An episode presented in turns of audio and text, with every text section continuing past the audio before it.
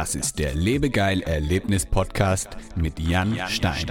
Entdecke die coolsten Freizeitaktivitäten, Erlebnisse und Ziele für deine Abenteuerreise. Lebegeil. Lebegeil.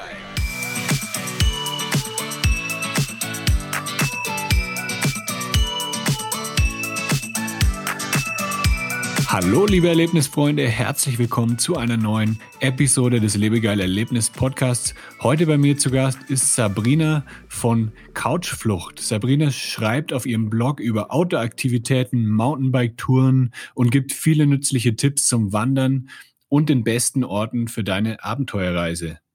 Diese Podcast-Episode wird dir präsentiert von Lebegeil Media. Wir helfen Escape Rooms und Freizeitanbietern dabei, mehr Buchungen über das Internet zu erzielen und ihren Buchungskalender zu füllen. Wir sind dein Ansprechpartner, wenn es um Buchungssysteme, Social Media Marketing, Website-Optimierung und Online-Werbung wie Google und Facebook-Ads geht. Möchtest du dein Online-Marketing 2020 optimieren und richtig Gas geben? Vereinbare ein kostenloses Beratungsgespräch auf lebegeil-media.com/termin.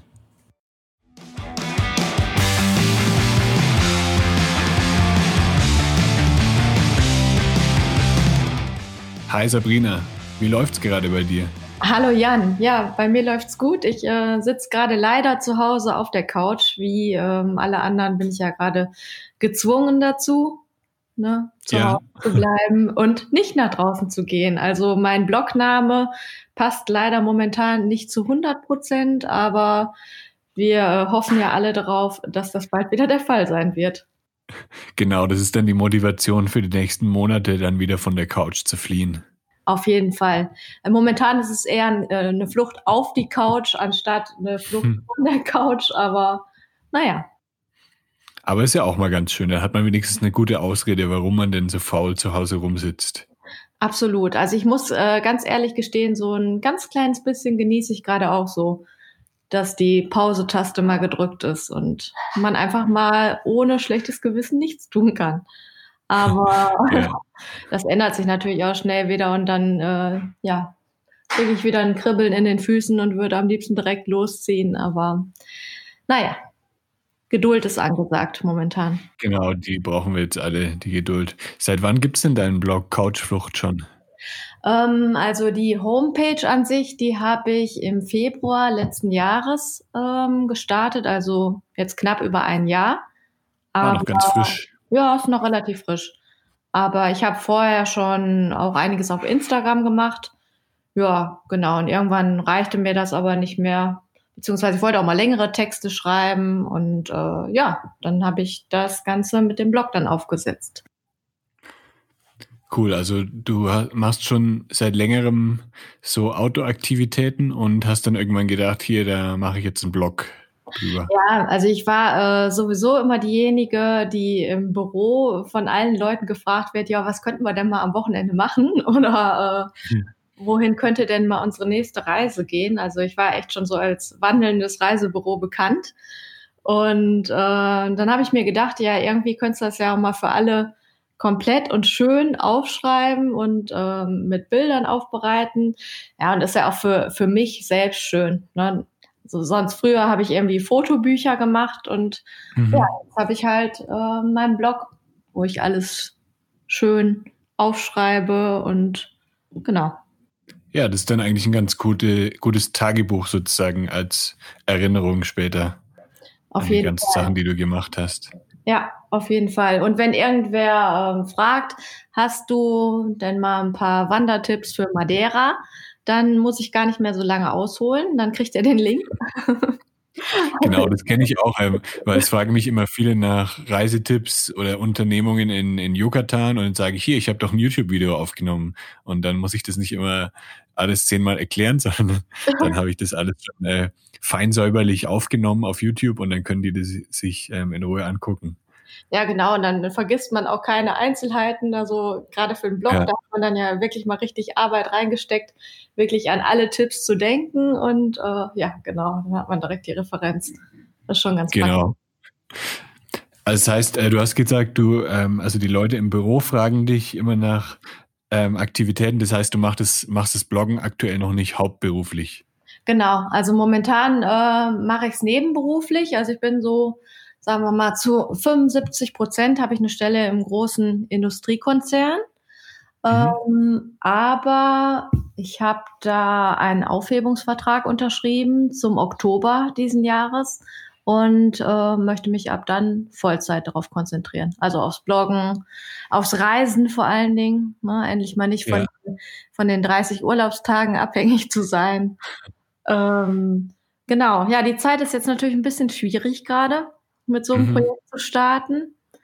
Aber ich äh, versuche da jetzt trotzdem nicht den Kopf in den Sand zu stecken und äh, bin eigentlich ganz positiv, dass sich das irgendwie ergeben wird. Genau. Ich, also ich sehe das sogar jetzt, also in deinem Fall ist das, glaube ich, sogar eine ganz gute Chance, dass du jetzt ähm, auch zu Hause bist. Dann hast du vielleicht ein bisschen mehr Zeit, auch jetzt voll äh, dich auf den Blog zu konzentrieren und richtig viel coolen Content rauszuhauen. Also das merke ich jetzt auch bei mir, dass ich einfach mal Zeit habe für die Sachen, die ich vorher nicht machen konnte auf Lebegeil. Also ich schreibe viel mehr Artikel und ähm, produziere einfach viel mehr Sachen. Das, was sich dann natürlich jetzt aktuell noch nicht ähm, niederschlägt, aber dann später kann, wird es dann wahrscheinlich ähm, sich bemerkbar machen und auszahlen.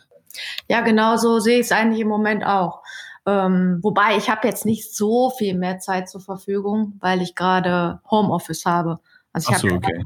genau, ich habe ja trotzdem meine normale Arbeitszeit. Mir fällt zwar der der Weg zur Arbeit und zurück, der fällt zwar weg, so dass ich ein bisschen gespart habe, ähm, aber ja, also arbeiten muss ich nach wie vor. Naja, aber trotz allem bleibt mehr Zeit über für den Blog, das stimmt schon. Und ähm, ich habe auch noch einiges in petto an Artikeln, die ich sowieso schreiben wollte von daher muss man es einfach positiv sehen ne? und die Zeit jetzt momentan gut dafür nutzen. Genau. Und die, also mit dem Plan, das bleibt dann trotzdem bei Oktober, das ist ja schon eine krasse Entscheidung. Also es mhm. weiß, weiß, ich auch noch von damals, als ich 2015 dann meinen Job gekündigt habe ähm, und dann mich eben auch komplett aufs Bloggen und ähm, Online-Marketing konzentriert habe. Das war schon, äh, hat sich schon komisch angefühlt irgendwie. Ja, ähm, war bei mir jetzt auch nicht anders. Ähm, da hatte ich auch einige schlaflose Nächte, bevor ich die Entscheidung getroffen habe. Aber ähm, ich habe mir dann einfach gedacht, wenn ich jetzt, wann dann?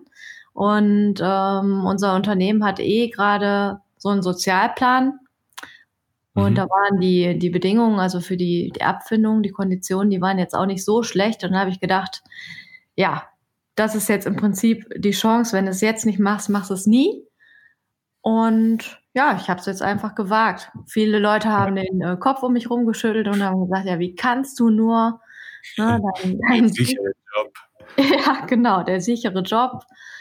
Aber äh, ja, ich habe mir gedacht, jetzt habe ich lang genug Sachen gemacht, die mhm. mir zwar Spaß gemacht haben, aber die waren halt nie so wirklich meine Leidenschaft.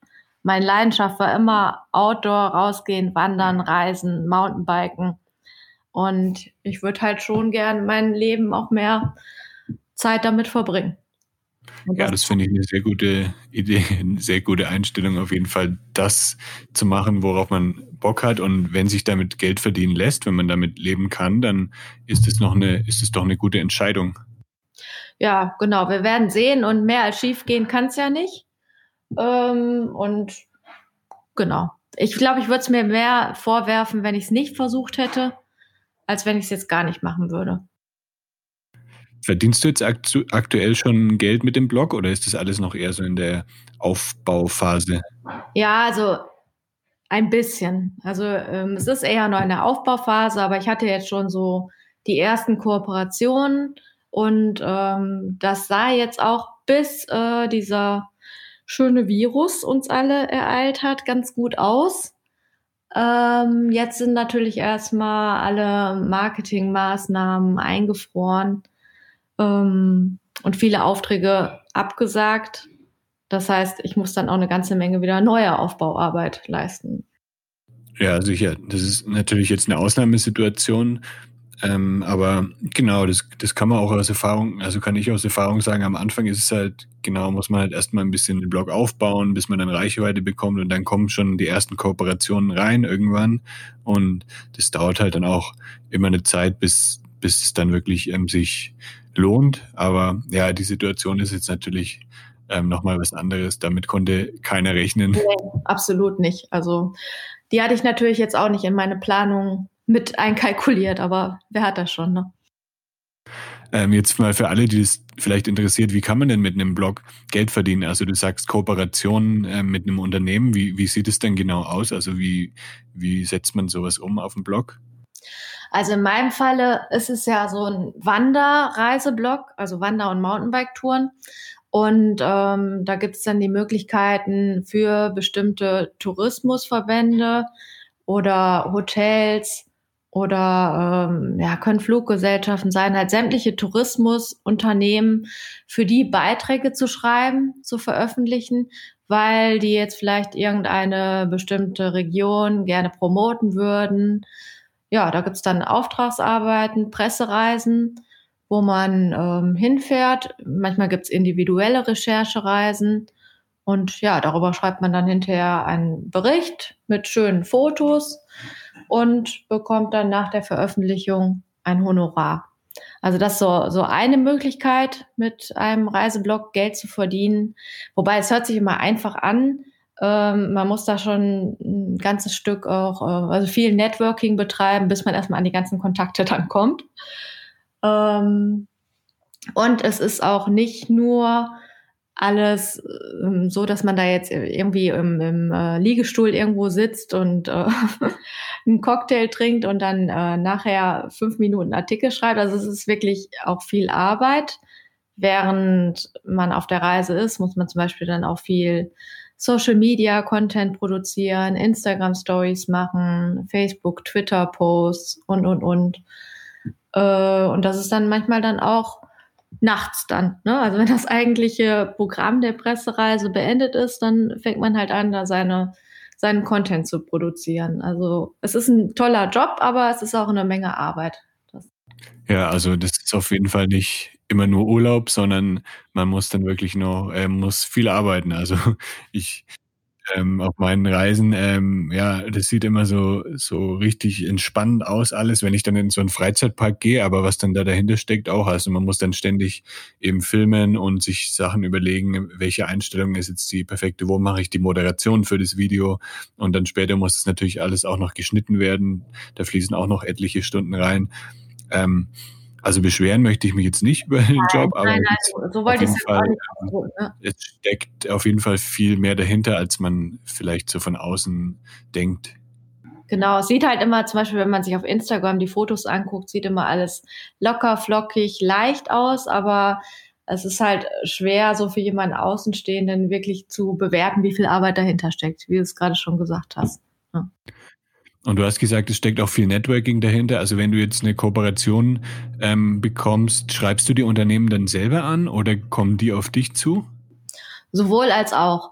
Also entweder ich, ich schreibe aktiv ähm, Tourismusverbände oder Unternehmen an, mit denen ich gerne kooperieren möchte.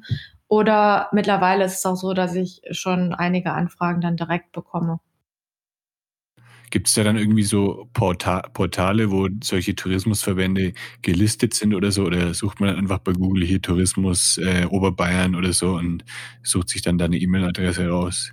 Also ich kenne da jetzt kein Portal, wäre eigentlich mal eine gute Idee, so eins einzurichten. Nee, ähm, man sucht schon selbst aktiv im Internet und ja, auch viel über LinkedIn, dass man dann die passenden Kontakte findet.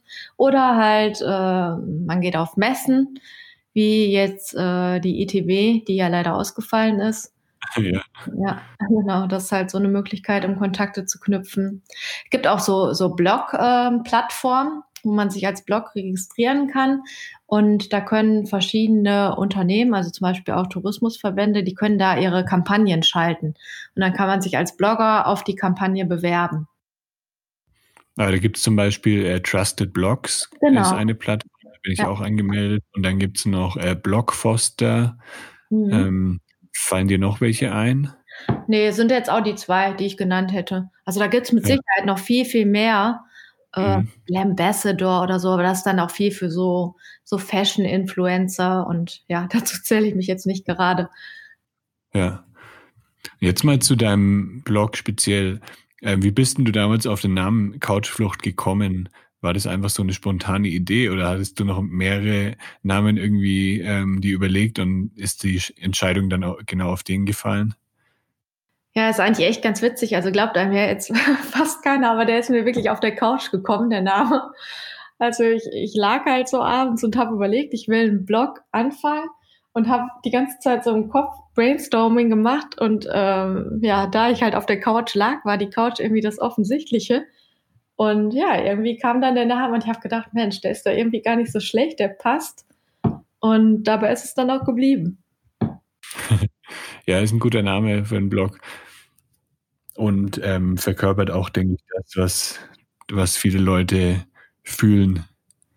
Ja, genau, ist ja auch so meine, mein Hauptanspruch, mein Hauptziel, Leute von der Couch zu bewegen, dass die halt Männer draußen gehen. Jetzt gerade zwar nicht, aber ähm, sobald dann der Spuk vorbei ist, natürlich wieder.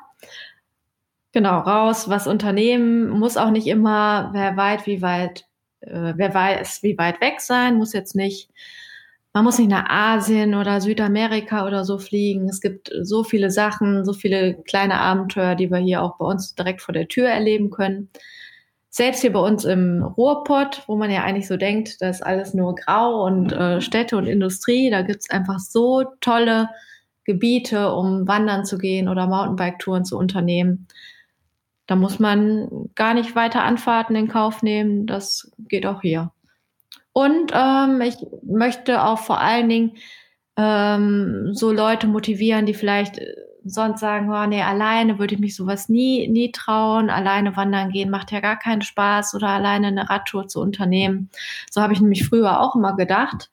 Aber ich habe da mittlerweile ganz andere Erfahrungen gemacht und die möchte ich halt auch gerne weitergeben. Cool. Das ist auf jeden Fall ein guter ähm, Ansporn, eine gute Motivation.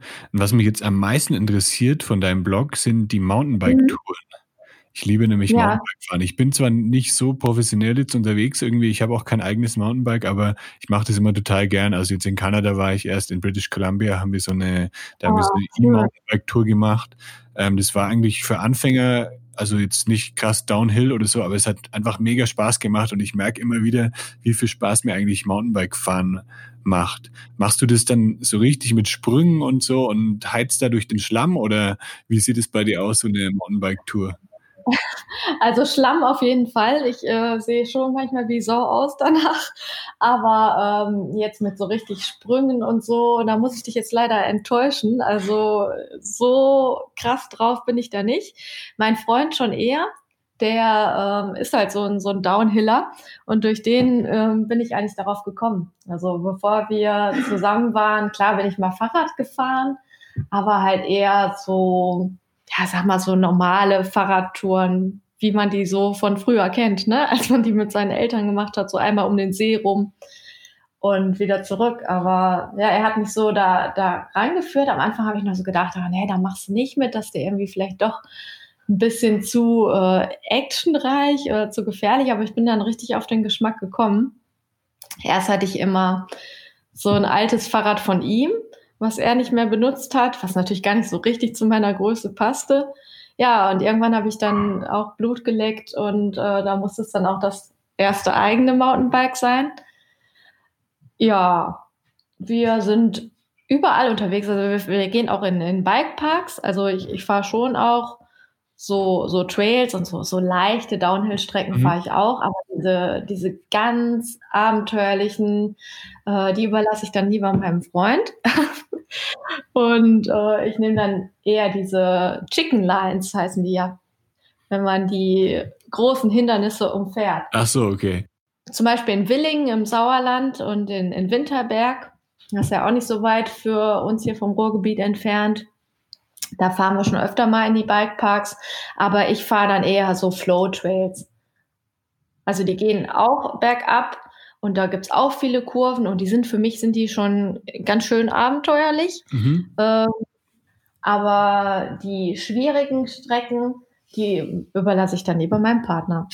Okay, so ein Flow Trail, das klingt, glaube ich, genau nach de dem richtigen Schwierigkeitsgrad auch für mich.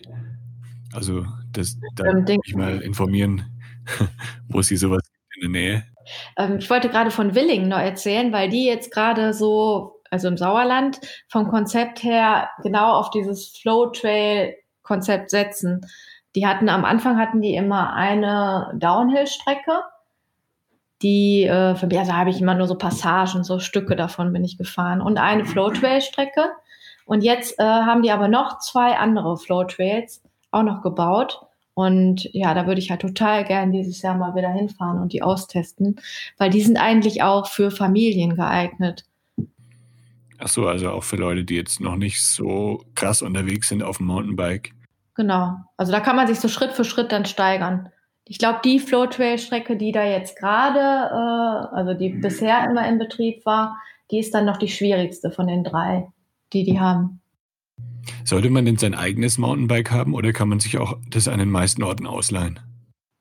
Also man kann ähm, sich, wenn man in so, so einen Bikepark fährt, kann man sich auch immer ähm, Räder ausleihen und auch die komplette ähm, Ausrüstung, Helm und ähm, Knieschoner und so weiter. Aber wenn man wirklich Spaß daran gefunden hat, dann wird man das ein, zwei Mal machen und dann wird man sowieso ähm, ganz dringendes Bedürfnis haben, sein eigenes Mountainbike zu kaufen.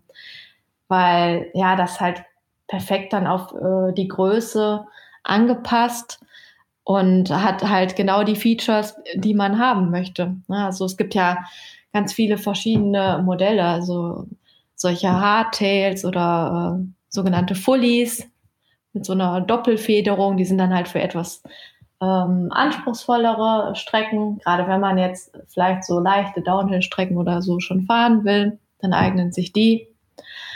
Ja, da hat man dann die Qual der Wahl. Muss man eigentlich bei den ganzen Downhill-Strecken immer vorher erstmal nach oben strampeln oder gibt es da sogar Lifte oder so, mit denen man nach oben kommt? Also in den großen Bikeparks, da gibt es immer spezielle Lifte. In ähm, Willingen zum Beispiel kann man die Fahrräder mit in die Gondel nehmen. Und in Winterberg, da gibt es extra so einen speziellen äh, Fahrradsessellift, wo man die Fahrräder hinten so einhaken kann. Und das ist natürlich total bequem. Ne? Dann lässt man sich da schön hochschatteln und fährt dann äh, in Anführungsstrichen nur noch runter. Wobei man das auch nicht unterschätzen darf mit dem Runterfahren. Also das hört sich jetzt so easy peasy an, aber ähm, wenn man da so ein paar Mal so eine etwas schwierigere Strecke runtergefahren ist, dann tun einem dermaßen die Arme auch weh. Ja, weil das, so, weil das so ein, ähm, wie sagt man das, so ein roughes Gelände ist, wo man dann ganz schön durchgeschüttelt wird, ne? Genau, ja, genau. Also man wird dann von Kopf bis Fuß wirklich durchgeschüttelt. Und äh, ja, man, man steht ja auch viel auf dem Mountainbike. Also man sitzt da ja jetzt nicht so bequem wie, ja, wenn man früher mit Mama und Papa so eine Fahrradtour gemacht hat. Und das geht natürlich auch noch dazu ganz schön in die Beine. Und also wenn ich so, so einen Tag im Bikepark äh, war, dann merke ich da auf jeden Fall die nächsten Tage noch was von. Gibt es eigentlich auch außerhalb von Deutschland Ziele, die du empfehlen kannst zum Mountainbiken gehen? Ähm, ja, aber ich, ich wollte erstmal noch bei Deutschland bleiben, weil bisher habe ich nur vom Sauerland eigentlich erzählt. Ne? Achso, in Deutschland gibt es noch äh, andere ja, Regionen, die du empfehlen kannst. genau, also ich habe ja jetzt äh, gerade nur ein bisschen vom Sauerland erzählt, da fahren wir so zwei Stunden vom, vom Ruhrgebiet aus hin. Aber selbst hier direkt in der Umgebung gibt es unheimlich schöne Reviere zum Mountainbiken. Zum Beispiel ähm, gerade die Gegend hier Essen, Kettwig, Felbert, Heiligenhaus Hattingen. Ich weiß nicht, ob dir die Orte was sagen. Nee. Da ist auf jeden Fall die Landschaft schon weitaus hügeliger und da gibt es auch viele Downhill-Strecken und Trails, zum Teil welche, die angelegt wurden, aber auch ähm, ja, so Naturtrails, wo man richtig, richtig schöne Touren auch fahren kann. Und ja, auch so die ganzen Halden hier, gerade im Ruhrgebiet. Wir haben ja eigentlich keine richtigen Berge die Berge des Ruhrgebiets sind ja die Halden. Und da gibt es ganz viele Möglichkeiten, Mountain zu biken. Da gibt es natürlich dann nicht so, so einen bequemen Shuttle da hoch hinauf. Da muss man schon selbst strampeln oder halt hochschieben. Aber wirklich fast an jeder Halde im Ruhrgebiet gibt es mittlerweile coole Mountainbike-Strecken. Also es ist eigentlich geboten in der in NRW, in der Umgebung. Ja, also bei uns in NRW, wenn ich, wenn ich sonst irgendwem davon erzähle, sagt er immer, ja, wo gehst du denn in NRW Mountainbiken? Ne? Aber die Leute würden sich wundern, wenn die mal hier hinkommen. Also wie tolle Strecken, was für tolle Strecken es hier überall gibt. Und was wir auch machen, wir fahren auch oft nach Holland rüber. wir haben es nicht weit hier. Wir sind ja ähm, fast schon Niederrhein und fahren nur eine halbe Stunde bis zur Grenze. Und ja, gerade Holland, da würden auch wieder viele denken, ja, das ist da noch alles plattes Land. Ist aber auch gar nicht der Fall. Gerade in Holland gibt es so schöne Mountainbike-Parcours, wo einem dann auch kein Wanderer oder so entgegenkommt, weil die wirklich strikt die Mountainbike und die Wanderwege voneinander getrennt haben. Also die haben echt so ein ziemlich professionelles Streckensystem. Da gehen wir unheimlich gerne hin. Hm, gut zu wissen. Man, das denkt man gar nicht so von Holland, weil man sich das ja eher komplett flach vorstellt. Mhm. Aber ja gut, man hat jetzt nicht so wie wenn man in den Alpen oder so unterwegs ist, dann hat man halt eine ewig lange Strecke, die man erstmal hochpedaliert, bevor man dann irgendwann äh, ja dieses Downhill-Vergnügen hat. Aber in Holland geht's dann halt die ganze Zeit hoch, runter, hoch, runter, hoch, runter. Und man, man glaubt gar nicht, wie anstrengend dann so eine Mountainbike-Tour in Holland sein kann. Also es ist dann eher, ähm, wie sagt man, es ist Cross-Country, oder? Ja, genau. Cross-Country mit äh, so verschiedenen spaßigen Downhill-Elementen, die bei mir jetzt halt nicht so total krass sind. Äh, ja, wenn nicht, dann schiebe ich halt ein Stückchen, habe ich auch kein Problem mit, wenn es mir zu abenteuerlich wird. Also im Ruhrgebiet in NRW gibt es einige Mountainbike-Strecken, dann in Holland. Ähm, ich habe auch gesehen, du warst mal auf Teneriffa. Kann man da auch gut Mountainbiken gehen? Ja, also da war ich jetzt ähm, selbst nicht, aber gerade in der Region rund um den Teide, das ist ja der höchste Berg Teneriffas, dieser Vulkan, ich glaube 3700 Meter ist der hoch. Da äh, gibt es auch ganz tolle Mountainbike-Strecken und auch ein, einige lokale Anbieter, die da Mountainbike-Touren oder so Shuttle-Service anbieten. Ja, gibt's auf jeden Fall. Ja. Ist aber jetzt nicht so, ähm, äh, sag ich mal so, so ein Mountainbike Eldorado. Da ist eher La Palma von den Kanaren, also eine, mhm. eine kleinere der Kanareninseln. Die ähm, ist schon ein sehr begehrtes Ziel bei Mountainbikern. Hat allerdings auch sehr steile, schwierige Trails. Mhm. Da war ich jetzt auch noch nicht unterwegs, habe aber nur Gutes davon gehört. Also ich, ich liebe La Palma sowieso, so eine schöne Insel. Ja. Richtig, richtig schön. Ähm, aber Madeira, Madeira, gehört nicht, ja, gehört nicht zu den Kanaren. Aber ähm, ja, ist ja auch eine Insel im Atlantik, die zu Portugal gehört. Und da gibt es auch zig Anbieter für Mountainbike-Touren.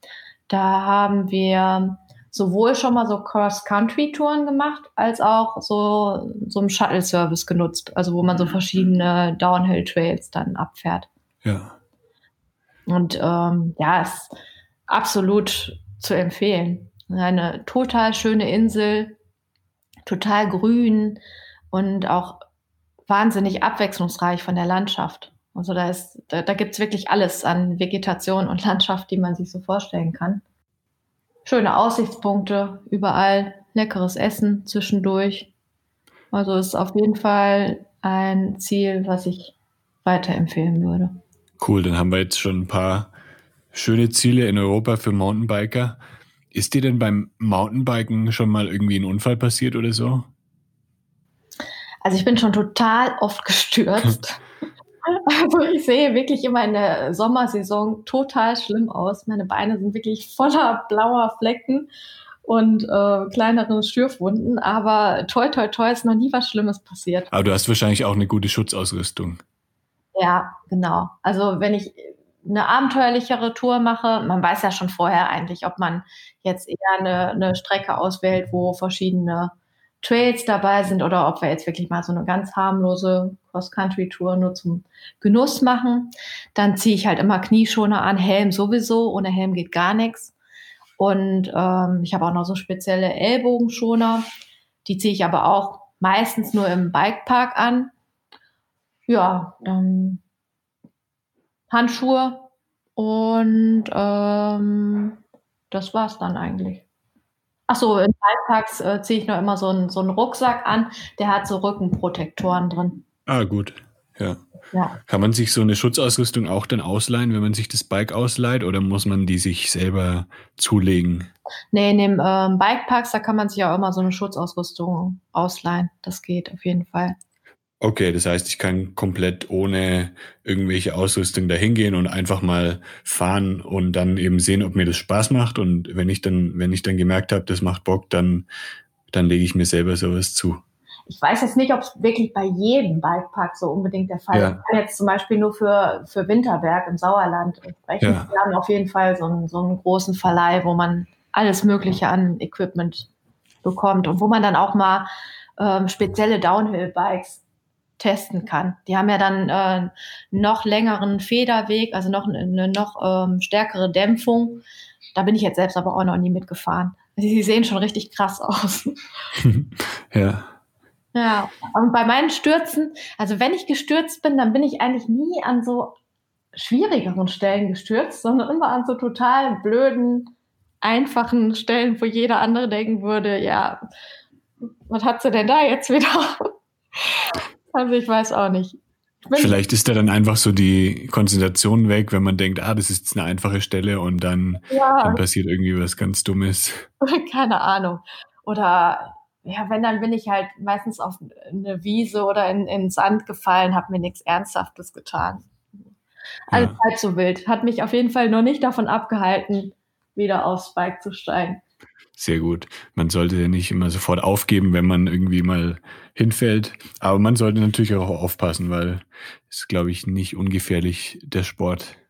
Nee, also ähm, gerade so in den Bikeparks, da sieht man ja schon manchmal so Kiddies, die äh, düsen dann wirklich mit einer Geschwindigkeit los. Und ja, wir haben auch in, in Österreich waren wir auch schon öfter Mountainbiken.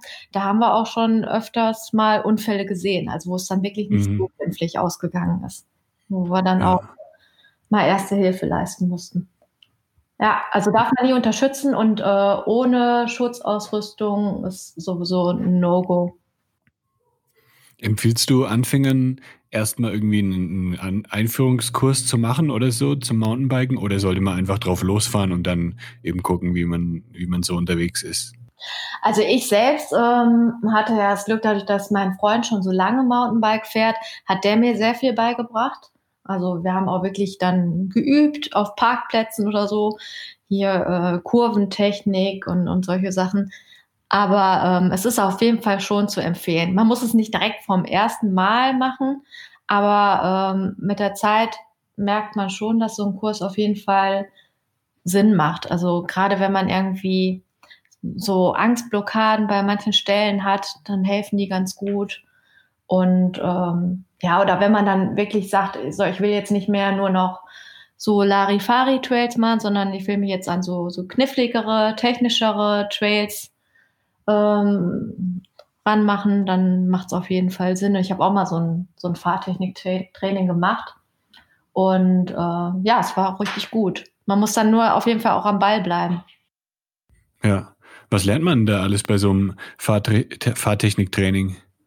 Ähm, fängt damit an, wirklich Kurven fahren, also dass äh, so Hütchen aufgestellt werden, hier diese orange-weißen, und man ähm, genau diese Kurventechnik übt, wie man Gewicht verlagert und äh, wie man die, die Füße, die Beine stellt, die Arme hält und dann ähm, lernt man also Trails, Trails fahren, also wie man jetzt ähm, sich verhält, wenn da irgendwie viele Wurzeln auf dem Weg liegen, wie man die am besten überfährt, dann Treppen fahren, wie man sein Gewicht verlagert, wie man seine, seine Haltung ähm, am besten einnimmt. Also so gibt so eine so eine Grundposition, ist, dass man immer so ähm, die Ellbogen beugt und ähm, einen Fuß nach vorne hält.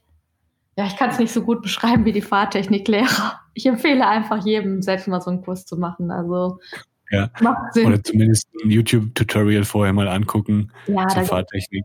ja, da gibt es so viele. Da kann ich zum Beispiel die ähm, Videos von Leo Cast empfehlen.